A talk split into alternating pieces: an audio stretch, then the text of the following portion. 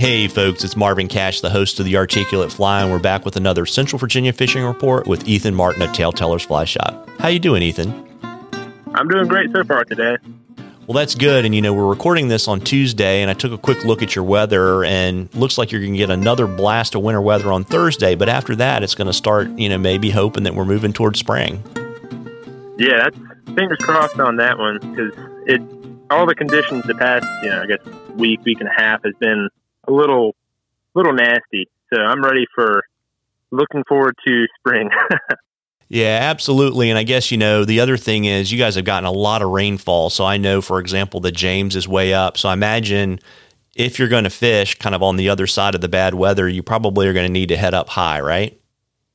Yeah, that's that's going to be the main thing I tell people for this, pretty much this whole week, is all of our bigger rivers, and even, you know, if it's a medium-sized river, it's just shooting chocolate milk right now. So if you are planning on getting out, it's mainly going to be go up as high as you can.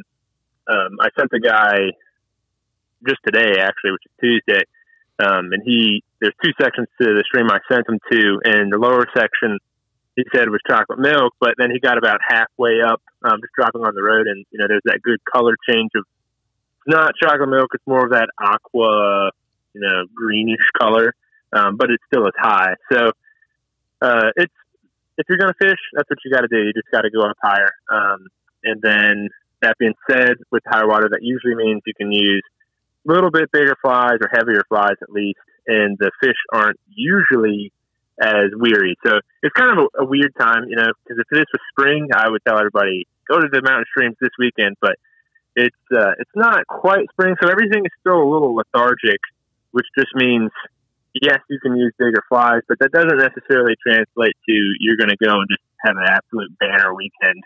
Because um, it is still February.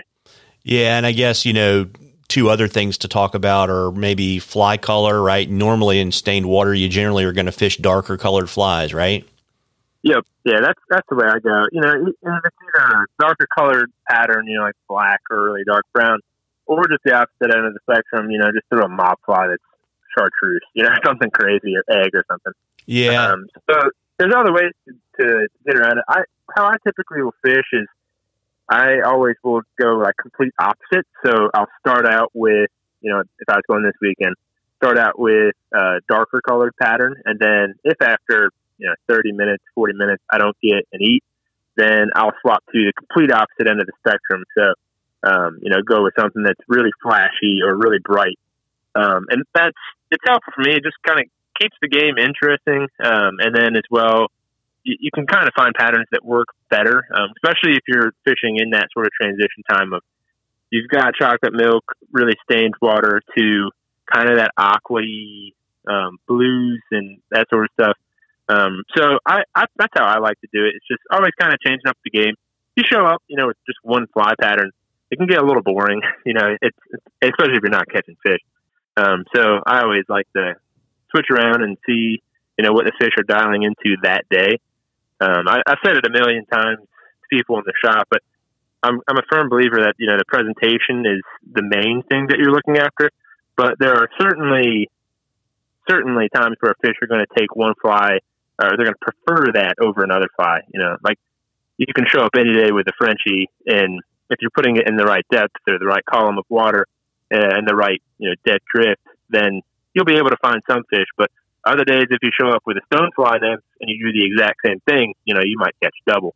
So that's one of the things I always tell people is just on darker colored days, or, you know, any day really, is just play around with fly selection and play around with the, uh, just kind of like micro adjustments. So the depth that you're at or the speed that you're going at, uh, maybe that's adding some split shot. Maybe that's just going with a completely, you know, off the wall color fly, you know, like bright purple or something like that.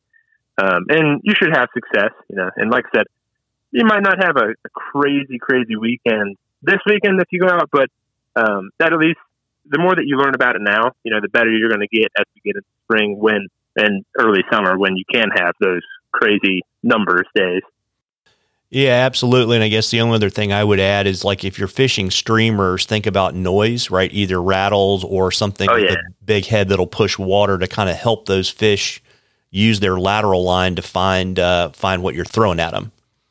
Yep, yep. That's that's what I like doing. I, I primarily throw streamers when I'm fishing out of a uh, out of a boat, but I do love when uh, it, that higher water pushes all of those fish to the bank, and then after a couple of days, you know, when those fish haven't eaten as much and they're they're willing to eat whatever comes by. I, I really like those days. And like you said, you know, just fishing a pattern with like a deer hairhead and rattles, the whole nine yards. Um, it makes for some excitement, you know, watching fish chase it down. Yeah, absolutely. And, you know, folks, we love questions on the Articulate Fly. You can email them to us or send them to us on our Facebook or Instagram page. And if we use your question, I'll send you some Articulate Fly swag, and you'll get into a drawing for something cool from Ethan at the end of the season. And before I let you hop, Ethan, why don't you let folks know where they can find you, shop hours, and all that kind of good stuff? Yeah, so the shop is located in downtown Lynchburg, and right now we're on Commerce Street. Um, so if you're able to, to make it in, you want to talk face-to-face, and that's a, that's a really easy way to do it, because I'm you know, pretty much always here.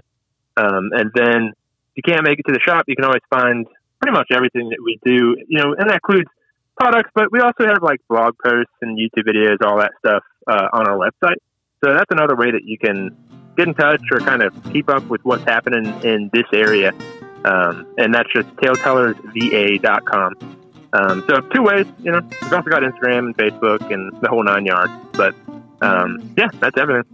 Uh, well, there you go, folks. If you're adventuresome, you know, maybe get out this weekend and uh, see what the water looks like. And if you want to stay at home, just sit sit at home and tie a couple dozen flies and get ready for the spring. Tight lines, oh, yeah. everybody. Yeah, tight lines, everybody. Tight lines, Ethan. Tight lines.